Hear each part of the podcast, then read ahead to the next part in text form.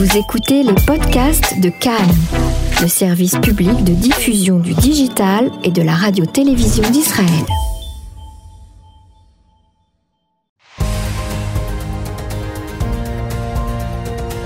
Le Flash Info de Cannes, la radio publique israélienne, présenté par Emmanuel Hadar. Mesdames et messieurs, shalom au micro Emmanuel Adaï à la technique Michael Olschwang. Voici le flash d'info de la mi-journée dont voici les principaux titres. Dernier round avant de nouvelles élections. Tir de roquettes de Gaza, Israël les a interceptés. Les jeunes Israéliens veulent un gouvernement, ils manifestent aujourd'hui devant la Knesset. Le Maroc n'a pas l'intention de normaliser les relations avec Israël. Et une visite symbolique, la chancelière allemande Angela Merkel s'est rendue vendredi pour la première fois dans le camp d'extermination d'Auschwitz. Et pour finir la météo, les premières neiges sur le mont Hermon sont tombées. La ville de Sderot a de nouveau été menacée par des tirs de roquettes. Au total, trois projectiles ont été tirés sur le territoire israélien, mais ont été interceptés par le dôme de fer. En représailles, des bombardements israéliens ont visé deux sites appartenant aux brigades Ezedin al-Qassam, la branche militaire du Hamas dans le nord de Gaza, et une autre série de frappes ont eu lieu sur un autre site d'al-Qassam à l'ouest de Gaza. Il n'a pas fait état de blessés. Le dernier tir de roquette sur Israël date de dix jours. Pourtant, Avi Koravi, le chef d'état-major de l'armée, a déclaré vendredi lors d'une réunion avec les maires des localités longeant la bande de Gaza qu'Israël avait une occasion unique de parvenir à un cessez-le-feu à long terme avec les groupes terroristes à Gaza. Mais le Hamas ne semble pas être de cet avis. Khalil al-Hayya, le chef adjoint du Hamas de la bande de Gaza, a nié le fait que le groupe terroriste se rapprochait d'un accord de cessez-le-feu à long terme avec Israël. Il est totalement faux de parler de calme pendant dix ans ou de mettre fin aux actions de la résistance contre l'ennemi, a-t-il assuré au journal pro-Hezbollah Al-Akbar.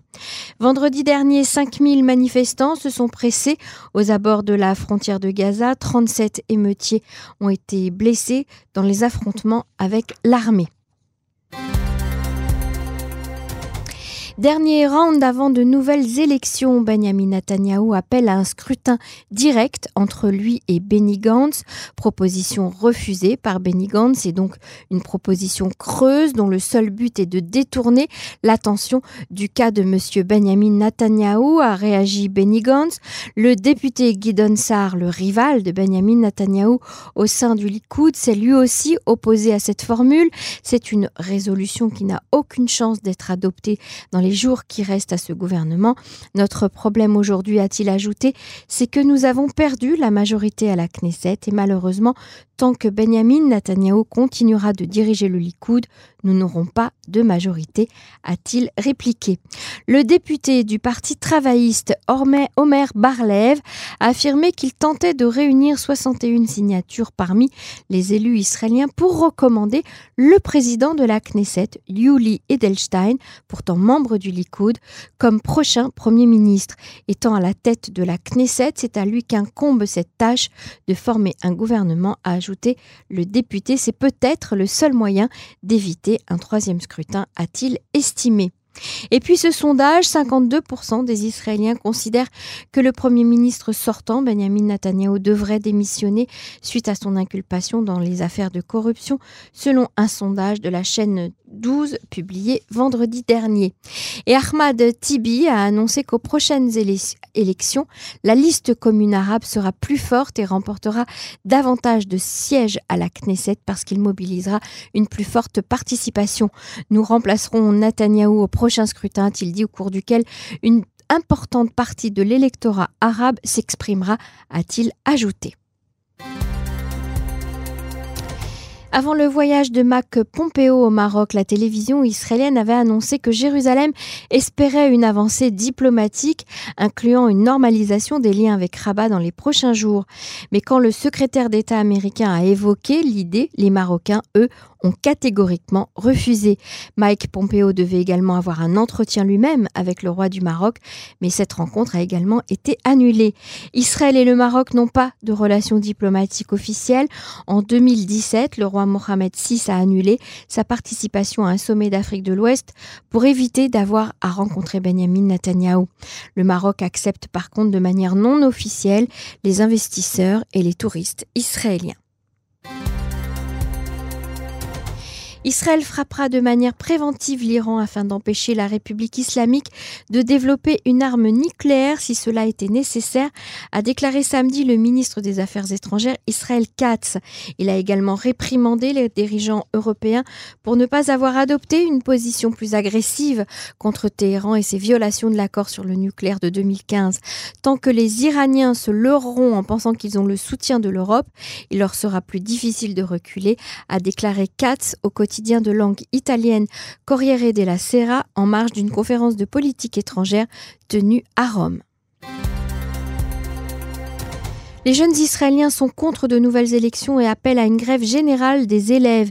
Des milliers d'entre eux ont manifesté aujourd'hui devant la Knesset, accompagnés des mouvements des scouts.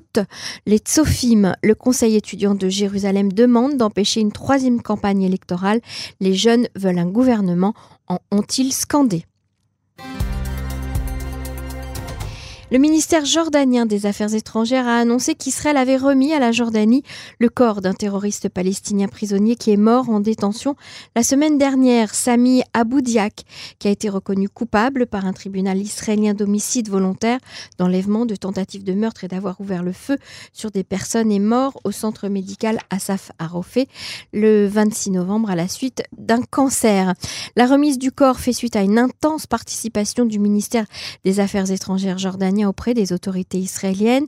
La semaine dernière, le ministre de la Défense Naftali Bennett avait ordonné aux responsables de la sécurité de se préparer à ne plus restituer le corps des terroristes palestiniens sauf exception, mais pour le moment, cette proposition n'a pas été approuvée par le cabinet de sécurité.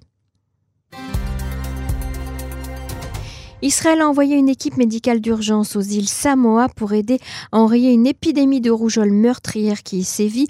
Au moins 63 personnes, en majorité des enfants, sont morts depuis le début de l'épidémie à la fin du mois d'octobre.